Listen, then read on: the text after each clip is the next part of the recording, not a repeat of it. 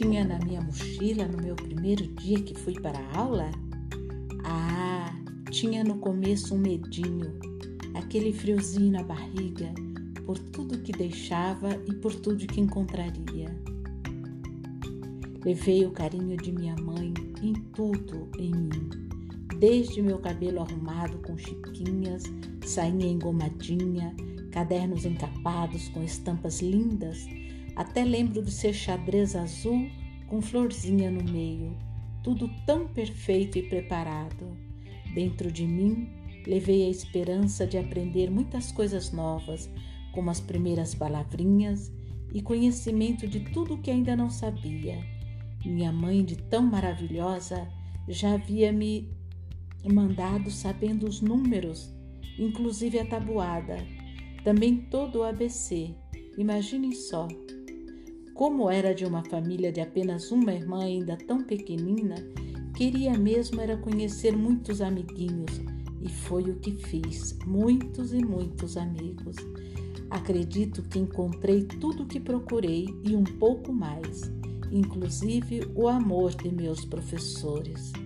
Nossa, como eu os amava! Vanilda.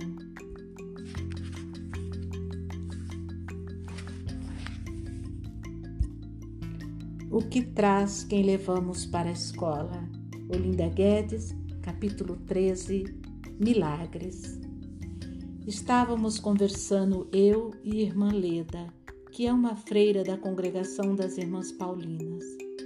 Falávamos sobre os mandamentos. Um deles diz: não pronunciar o seu santo nome em vão. E o que é o santo nome? O santo nome é palavra, é o verbo, a palavra. Ela nunca pode ser banalizada, porque palavra tem poder. Quando imaginamos um futuro bom e maravilhoso para nossos filhos, abençoamos nossas crianças, porque imaginação é palavra que só o coração escuta. Palavras criam realidades, emoções, reações, usando a palavra com sabedoria. Tudo bem, tudo bem que você comece a escrever grande e termine assim pequenininho e assim a gente não enxerga. E vamos combinar: você agora vai escrever grande o ditado inteiro, bem grande. Ah, professora, mas falaram que eu tenho dislexia. Mariane Frank conta esta história no livro Você é um de nós. E continua: Hum, está bem. Então vamos combinar que você vai escrever grande do começo até o fim. E a criança diz: Professora, mas disseram que eu tenho dislexia. Hum, vamos combinar que você vai escrever grande, do começo até o fim? E a criança diz: Tá bom, professora, e escreve grande do começo até o fim. A criança descobre que, ao invés dela ter dislexia, tinha só certa desatenção e começava a escrever grande e terminava escrevendo pequeno, porque o pensamento voava para algum outro lugar, perdia a concentração. Confiar para abençoar. Levei comigo muita apreensão pela separação da minha mãe. Lembro-me, não lembro-me ao certo quais objetos de fato estavam em minha mochila mas sei que estavam todos lá, pois haviam sido preparados com muito carinho.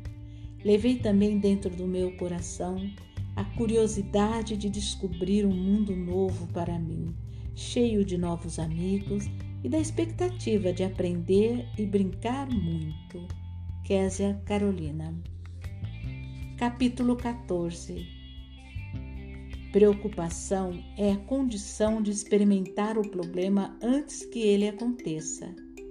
A mente e o coração agarram-se ao pior, o sofrimento vem. Quem se preocupa esqueceu de confiar. Não vos inquieteis com vossa vida, dizendo: que comerei, que beberei. Olhai os pássaros no céu, vede os lírios nos campos Ao invés de dizer eu me preocupo tanto com você, tanto, tanto, podemos falar: Querida criança, eu confio que você será cuidadosa e prudente. Confio também que você sempre vai fazer escolhas seguras. Eu confio nisso. Quando deixamos de nos preocupar, criamos bênçãos para nossas crianças. Milagre é esta condição extraordinária da capacidade que nós temos de imaginar. Crianças que convivem com boas palavras, num ambiente onde a comunicação flui, podem ser pacíficas e assertivas em todos os contextos. Muitos bloqueios emocionais se dissipam, deixam de existir perante uma linguagem assertiva. A palavra cura, recupera a paz, a autoestima, a autoconfiança. Imaginação é estimulada pelo diálogo, pela presença do outro. Quando o teor da comunicação dos adultos é problema, as crianças aprendem a pensar a vida como um grande problema. Se o teor é solução, as crianças aprendem que viver é um campo de possibilidades e se tornam fortalecidas e criativas para lidar com o cotidiano que por vezes é desafiante. Vocês conseguem perceber como a imaginação tem poder? Quando pensamos no limão, a boca fica cheia de saliva, porque as glândulas salivares funcionam imediatamente. E elas não sabem a tabela periódica, não são pós-doutoradas em nada. Onde está o limão? Materialmente muito longe, mas realmente aqui e agora, porque presente em sua mente, em sua consciência. Portanto, a mente tem uma condição extraordinária de criar realidades do mesmo modo. Somos seres tão perfeitos e admiráveis, extraordinariamente feitos. Esta é a grande sabedoria do nosso ser, sabedoria que não está só no cérebro, o cérebro que faz conta, o cérebro que sabe análise sintática. Sabedoria e sabor são palavras que têm a mesma raiz etimológica. Assim, a grande sabedoria do nosso ser consiste desta capacidade maravilhosa de sentir, de experimentar, de perceber intuitivamente, sensorialmente, de entrar em sintonia, em ressonância.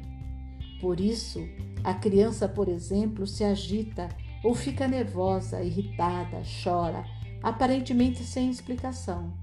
Todavia, ela pode estar sentindo, percebendo algo que não está bem em seu sistema, talvez com seu pai, sua mãe ou um irmão.